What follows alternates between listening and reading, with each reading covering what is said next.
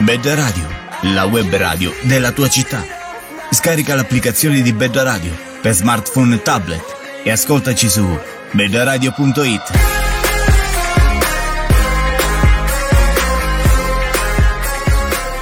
Bed Radio, estendi la tua musica.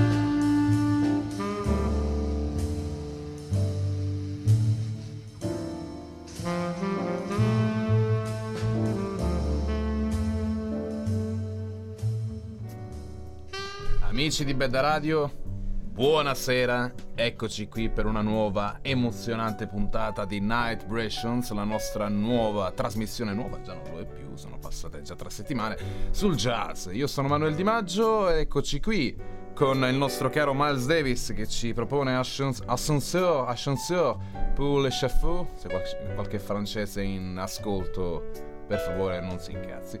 Allora, musica jazz, come l'altra volta abbiamo discusso un po' del cool, della, della nascita e dell'affermazione del cool jazz, oggi faremo un po' un excursus su qualcosa un po' di diverso, perché mi piace parlare un po' della, delle sottigliezze che ci sono nei vari generi, in particolare il passaggio tra quello che è il jazz improvvisato, suonato e quello che invece è quello cantato dove sostanzialmente nel canto sì esistono le improvvisazioni, tutto il resto eccetera eccetera, però ormai come dicevo nella primissima puntata, quella di presentazione, ormai c'è la tendenza a considerare il jazz cantato come una cosa a parte. Vocal jazz, mi ricordo di essermi schierato pesantemente contro questa eh, invenzione di Spotify e quindi sostanzialmente oggi andremo un po' ad analizzare perché comunque suddividere in due un po' quello che è il jazz cantato e quello che è il jazz suonato non sia una cosa del tutto errata, proprio per il concetto stesso di quello che è il suonato, l'improvvisazione. C'è un tema, ci sono delle note, ci sono degli accordi e sopra di questo si ci può improvvisare. Come dicevo l'altra volta, Chet Baker per esempio è stato un esempio di improvvisazione talvolta anche un po' ripetuta negli anni, alla fine de- della sua carriera soprattutto, Miles Davis per esempio come trombettista, oltre a essere sicuramente, se non il più grande jazzista della storia, probabilmente uno dei primi due o tre, ecco, nel GOT assoluto insieme a Charlie Parker, sicuramente Louis Armstrong, tra parentesi non abbiamo messo nessuno dei due. Ma più che altro per... Volevo inizialmente mettervi qualcosa di Charlie Parker, un po' per dare quella quell'idea di continuità storica con la scorsa puntata, invece ho deciso che faremo qualcosa di diverso. Andremo un po' ad analizzare i vari generi. Metteremo in paragone il genere cantato col genere suonato, che è una cosa che sinceramente mi fa schifo solo a dirla, però comunque dobbiamo anche un po' adeguarci, dobbiamo anche un po' spiegare perché ci sono queste suddivisioni, perché col tempo praticamente si è finito per considerare il jazz cantato un'altra cosa e e spesso e volentieri finisce anche per essere osteggiato, per essere criticato. È qualcosa che i puristi non accettano sempre, a periodi in realtà, cioè tipo negli anni 90, negli anni, negli anni 2000, cioè diciamo a decenni. Abbiamo capito che il jazz va molto a decenni, tra le varie rivoluzioni e i cambi di, di gusto, i cambi di idea, fondamentalmente questa forse è la, la definizione più giusta, il motivo per cui di base riusciamo a dividerci in tanto tempo ogni singola corrente, in tanto tempo che sarebbero dieci anni, scusate, in questo tempo, ecco, forse sarebbe stato più corretto dire in questo tempo. Pertanto, Julie London, I'm in the mood for love. I'm in the mood for love. Simply because you're near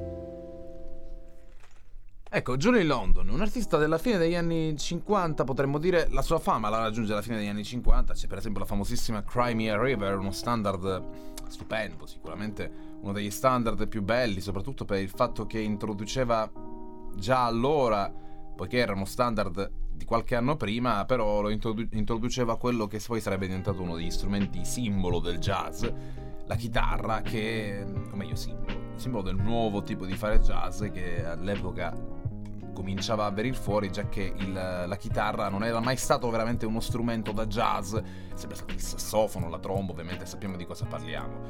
Però il um, jazz alla chitarra improvvisamente con eh, negli anni 50 comincia anche a diventare una costante, ecco, qualcosa che poi negli anni 60 e negli anni 70 si mh, raggiungerà l'apice, o meglio, negli anni 70 soprattutto. Negli anni 60 c'è da dire che la chitarra, benché fosse già solista nel jazz, cosa che invece fino agli anni 40 era, cioè fino agli anni 30 in realtà, negli anni 40 abbiamo detto l'altra volta che comincia a venire fuori grazie a Scott Christian, Django Reinhardt, negli anni 50, ecco, viene fuori a tutti gli effetti, però ancora non c'è quell'idea del jazzista che si munisce soltanto di una chitarra per suonarlo, come c'è oggi, cioè l'improvvisazione alla chitarra, che è qualcosa che magari negli anni passati era impensabile, invece per esempio Chet Baker, appunto di cui spesso parliamo, visto che comunque diciamo, rappresenta uno degli artisti sicuramente di punta del cool jazz. Ho detto chiaramente che il cool jazz ra- rappresenta un po' la, il genere o sottogenere, chiamiamolo come vogliamo, più vicino alle mie preferenze. Ecco, ehm, per esempio c'è Chet Baker che alla fine degli anni 70 registrò diverse cose semplicemente con una chitarra che accompagnava lui alla voce e la sua tromba. Ecco, e ovviamente il contrabbasso. E quindi fondamentalmente negli anni c'è questo cambiamento. E Julie London eh, con questi brani esclusivamente alla chitarra ci introduce un po' verso quello che sostanzialmente poi sarà uno dei punti cardine degli anni 60, già che ci avviciniamo anche un po' alla, al mondo della al mondo della bossa nova per certi versi dove la chitarra diventa praticamente eh, lo strumento d'accompagnamento per eccellenza cioè eh, oggigiorno anche a fare due accordi jazz alla chitarra, praticamente parlo per esperienza, benché io diciamo il jazz non lo sappia veramente suonare, e, viene fuori sempre qualcosa che ricorda un po' la bossa. Però qui stiamo parlando di voci, e perché no? Torniamo un po' indietro, a voci sempre femminili, però a Joe Stafford, Every Day I Love You. Every day I love you just a little bit more, just a little bit more, just a little bit more. Every day I want you just a little bit more than I did the day before. You'll never guess how deep my love is, not even in your wildest dream. But just so you'll get it clear, compared to my love, my dear, the Mississippi River's just a stream. Every day I love you just a little bit more, just a little bit more, just a little bit more. Want you just a little bit more than I did the day before.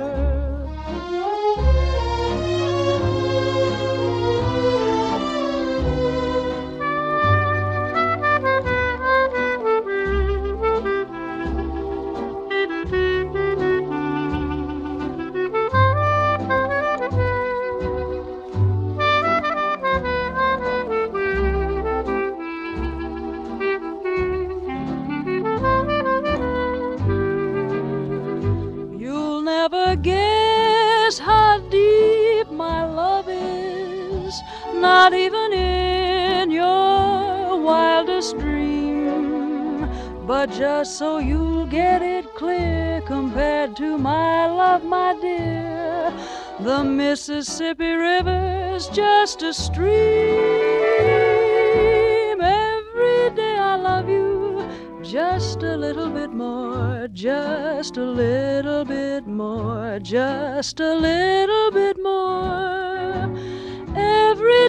Want you just a little bit more than I did the day before. Mm, Than I did the day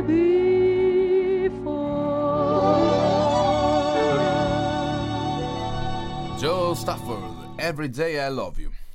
C'è da considerare che negli anni 40, questo brano è di fine anni 30, inizio anni 40, negli anni 40 fondamentalmente comincia a venire fuori anche, oltre appunto alla voce cantata femminile, che già nel passato abbiamo visto con Billie Holiday, come avevamo discusso la settimana scorsa, però comincia a venire fuori anche un po' quello che è il, ehm, il dare il giusto rispetto, tra virgolette, ai musicisti e agli artisti. Per esempio, Joe Stafford negli anni fine anni 20 ne- scusate inizio anni 30 il brano è di fine anni 20 del 26 del 27 scusate Manhattan Serenade di eh, Louis Salter praticamente ri- ri- riarrangiato da Tommy Dorsey si avvalse della voce di Joe Stafford appunto nei primi anni 30 il brano era diretto da Tommy Dorsey per un'orchestra, perché diciamo era un jazz più orchestrale, anche perché il brano comunque proveniva da un mondo ancora in cui fondamentalmente la composizione orchestrale risentiva ancora, diciamo, degli influssi classici. E ci ricordiamo per esempio la Rhapsody in Blue di George Gershwin, appunto, eh, rappresenta una sorta di versione più commercializzata che all'epoca andava anche parecchio di moda, più vicina comunque al jazz, questa Manhattan Serenade. Ecco, Tommy Dorsey era fond- fondamentalmente un direttore d'orchestra.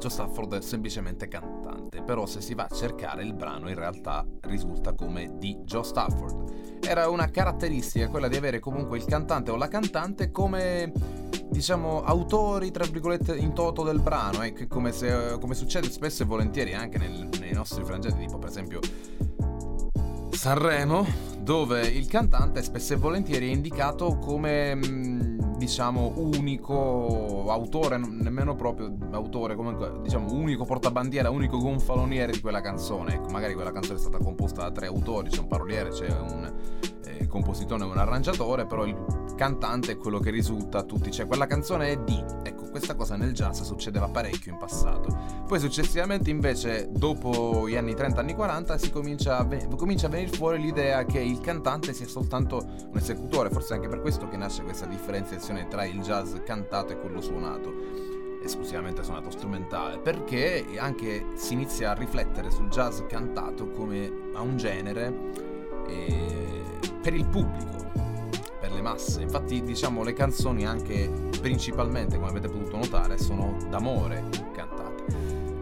Cosa che era magari un po' meno demarcata negli anni 30, perché comunque il music business di allora era un po' più variegato, semplicemente perché la produzione eh, su disco susseguiva per certi versi il, um, quello che poi era in realtà, quello che prima in realtà era um, il cantare nei locali. Fondamentalmente i musicisti venivano magari da qualche anno di gavetta in- nei locali, eccetera, eccetera, componevano un pezzo che poi veniva, veniva reso famoso da un artista, un cantante. Per esempio, è il caso di Putting on the Ritz di Fred Astaire che ci ascoltiamo adesso in una versione di Mel Torm e poi vi spiegherò anche perché queste scelte. If you're blue and you don't know where to go to, why don't you go where fashion sits? Putting on the Ritz. Different types who wear a day coat, pants with stripes, and cutaway coat, perfect fits. Putting on the Ritz. Dressed up like a million dollar trooper.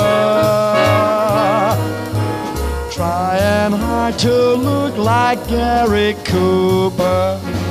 A super duper Come, let's mix where Rockefellers walk with sticks or umbrellas in their midst, putting on the Ritz.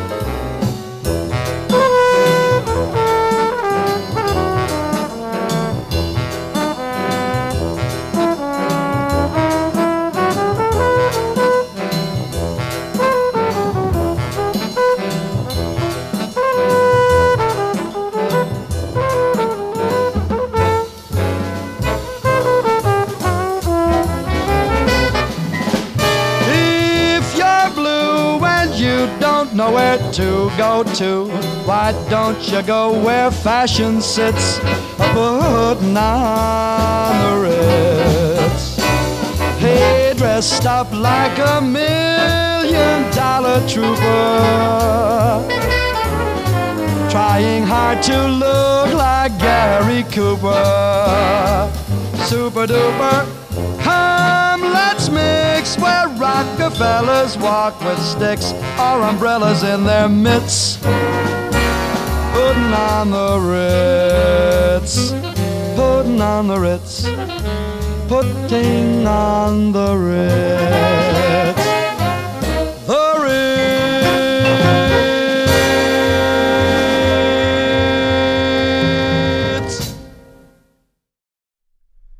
Allora, Meltorm, Putting on the Ritz.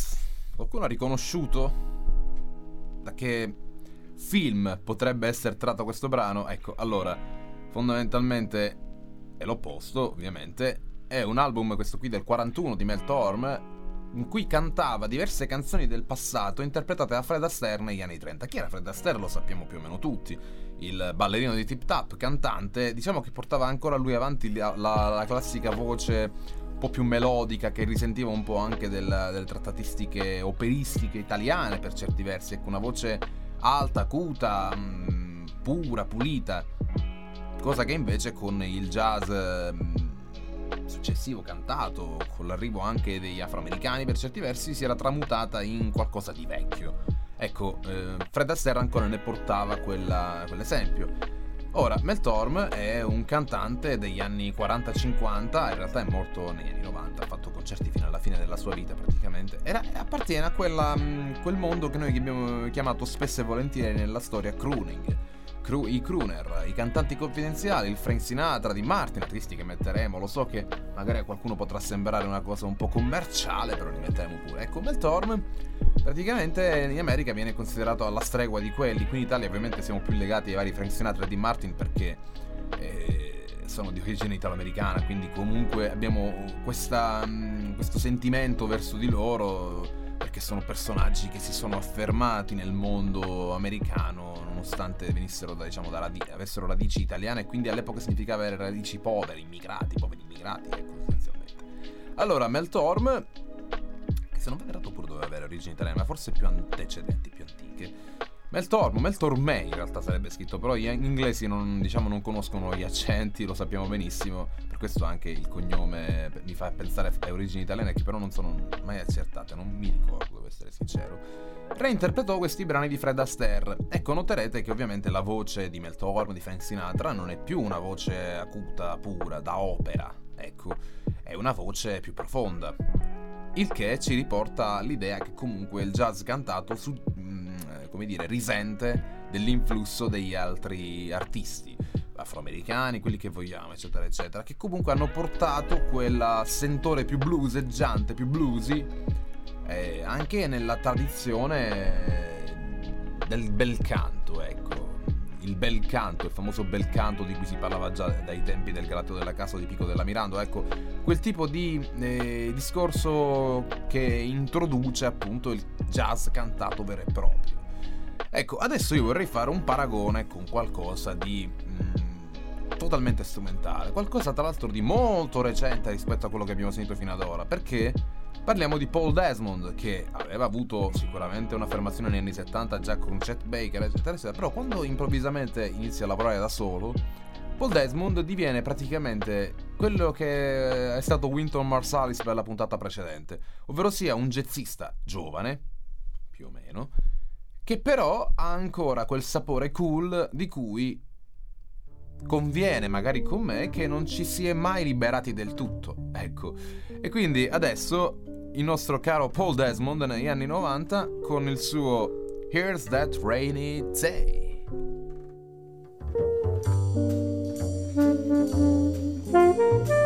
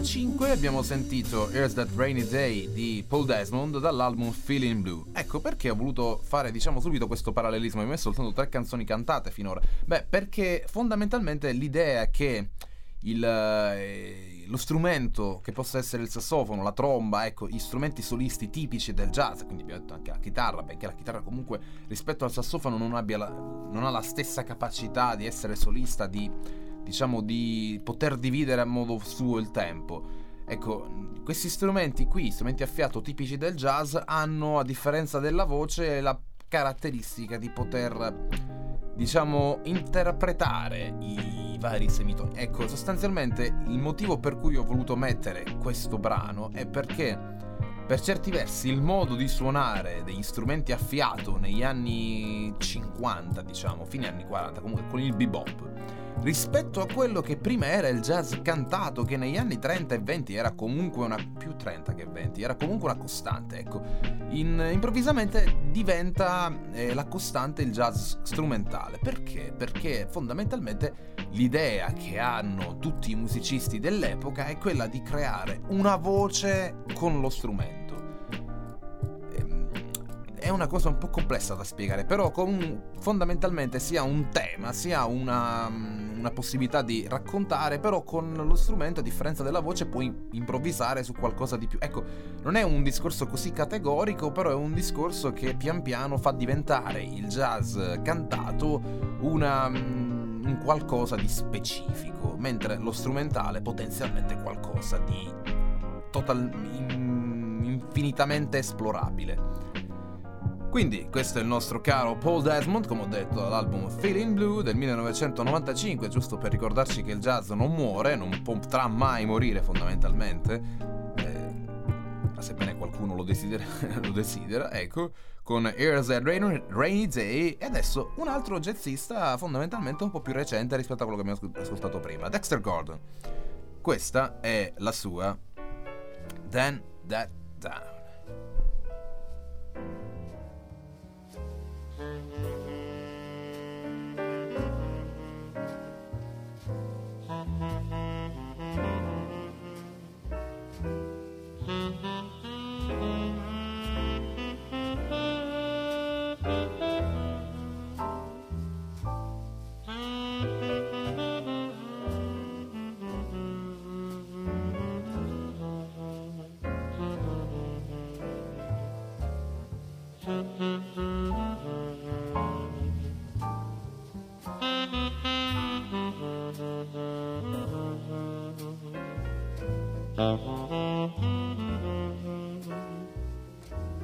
Mm-hmm.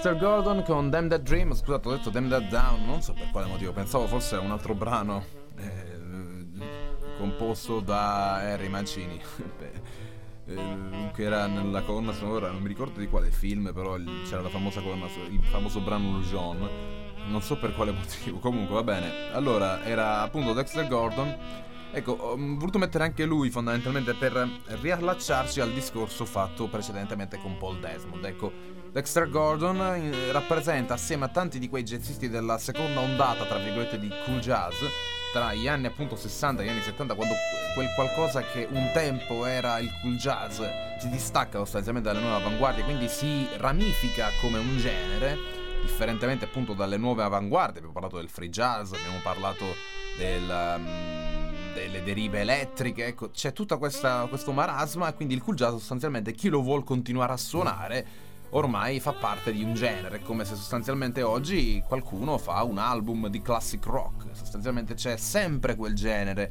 però ormai non è più l'avanguardia, non è più la modernità, ecco. Allora, il cool jazz di Dexter Gordon è quello anche di un altro grande artista, Art Blakely. Art, Art Blakey, scusate, ma non so perché mi viene sempre a dire Blakely. Allora, Art Blakey, per esempio, un batterista, come per esempio Dave Brubeck, un grande batterista, o Buddy Rich, grande batterista del jazz che però diciamo sostanzialmente rispetto ad altri musicisti della sua epoca fondamentalmente emerge sì come batterista, ma non tanto come solista alla batteria che ha bisogno del suo assolo di batteria a ogni singolo brano. No, assolutamente, non è come Buddy Rich. Con tutto il rispetto per il grande Buddy Rich, forse il più grande batterista del mondo, della storia. Ehm, no, Art Blakey invece con i suoi Jazz Messengers, una band fondamentalmente che lo accompagnato per tanto tempo, nonostante siano cambiati i membri ovviamente riesce a creare una sintonia che è più o meno simile a quella che si vede in altre band con a capo magari un uh, un uh, sassofonista, ecco. Quindi fondamentalmente tipo Teddy Riley e la New Jack Swing, ecco, tanti di, di questi gruppi fondamentalmente che mettono il, antepongono il nome del leader alla band, però senza che questo leader necessariamente debba sopravanzare gli altri. Ovviamente io non sto facendo una critica ai batteristi, semplicemente qui si viene a creare fondamentalmente un'unione, una commistione tra i vari jazzisti che suonano in questa band per dare il, il via a una a un qualcosa di di nuovo, di particolare, di fresco, di interessante, che invece magari può capitare che in una band dove il solista ha la prelazione su tutto non succede così semplicemente. E qui questo è un discorso sulle improvvisazioni. La batteria, differentemente dal sassofono, dalla tromba, non produce note a tutti gli effetti, cioè le produce, ma è un altro discorso. E l'improvvisazione, diciamo che inizialmente nasceva come melodica appunto per sostituire anche per certi versi la voce, come dicevo, con la batteria può diventare un'improvvisazione virtuosistica senza una necessaria narrazione, senza quell'atmosfera di cui parlavamo l'altra volta, di cui appunto secondo me il cool jazz è al massimo la rappresentazione e quindi Art Blakey invece riesce a fare qualcosa di diverso e adesso ci ascoltiamo la sua That There.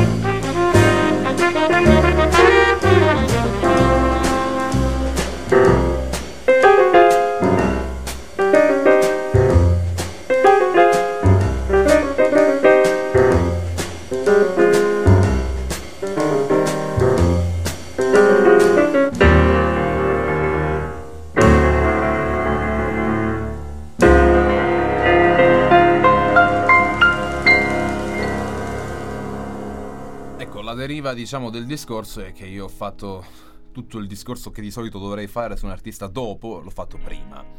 Su Art Blakey, che magari voi pensavate, ma cosa c'entra? Cioè, perché non ci sta parlando? E... Vabbè. Allora, Art Blakey, a differenza di, degli altri jazzisti del, del passato, come abbiamo potuto percepire, quindi è un solista, ma non eccessivamente pomposo. Eh. Allora, a proposito di solisti, siamo in chiusura. Però una chicca finale che non fa parte sostanzialmente della... potrebbe anche farne parte, attenzione, questo discorso del paragonare l'improvvisazione strumentale a quella cantata. Ecco, potrebbe anche farne parte, però vabbè. Bill Havens, un pianista, un meraviglioso pianista, probabilmente l'emblema, diciamo, della, del jazz, eh, come posso dire, appunto, pianistico. Non volevo ripetermi l'unico, diciamo, vero jazzista ad aver introdotto sostanzialmente il pianoforte come unico strumento, o meglio non l'unico, il primo. Bill Evans aveva suonato tra l'altro pure con Miles Davis, con cui abbiamo cominciato la puntata, e io penso che ogni singolo brano di Bill Evans, se ascoltato nel giusto mood, può riempirvi una giornata. Ecco, è un artista che secondo me andrebbe, non lo so, innalzato molto più in alto, però comunque per il fatto che lui stesso era un po' ritroso nel, nel mettersi in mostra, ecco, Bill Evans non è mai riuscito a venire fuori, tra virgolette, dalla, dal marasma, cioè non è entrato nel gota appunto dei grandi artisti dove potremmo appunto inserire Miles Davis, Charlie Parker, Louis Armstrong, Thelonious Monk e compagnia. È rimasto un po' nella, nella schiera di questi altri artisti che abbiamo ascoltato oggi, Dexter Gordon, Art Blakey. Ecco, fondamentalmente il nostro Bill Evans con la sua Like Someone in Love eh, ci introduce in quel mondo aleatorio del pianoforte, quel qualcosa di profondo che può anche essere per un attimo squillante, ma che comunque riempie tutto con un unico strumento. E questa mi pare la conclusione più adeguata per la nostra puntata odierna di Night Vibrations io vi ringrazio per averci sentiti, per averci seguiti. Vi do appuntamento a questo giovedì per White Vibrations, ovviamente, e a martedì prossimo sempre per il nostro Night Vibrations, sempre con me che sono Manuel Di Maggio. Signori, una buona serata.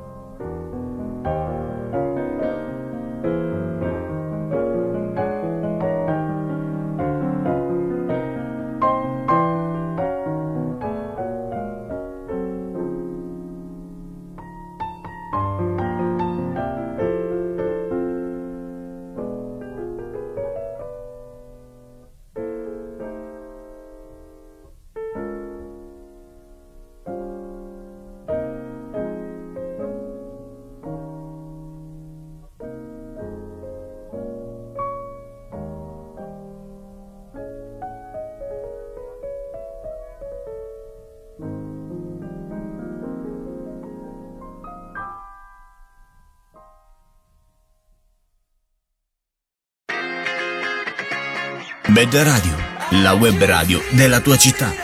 Scarica l'applicazione di Bed Radio per smartphone e tablet e ascoltaci su bedradio.it.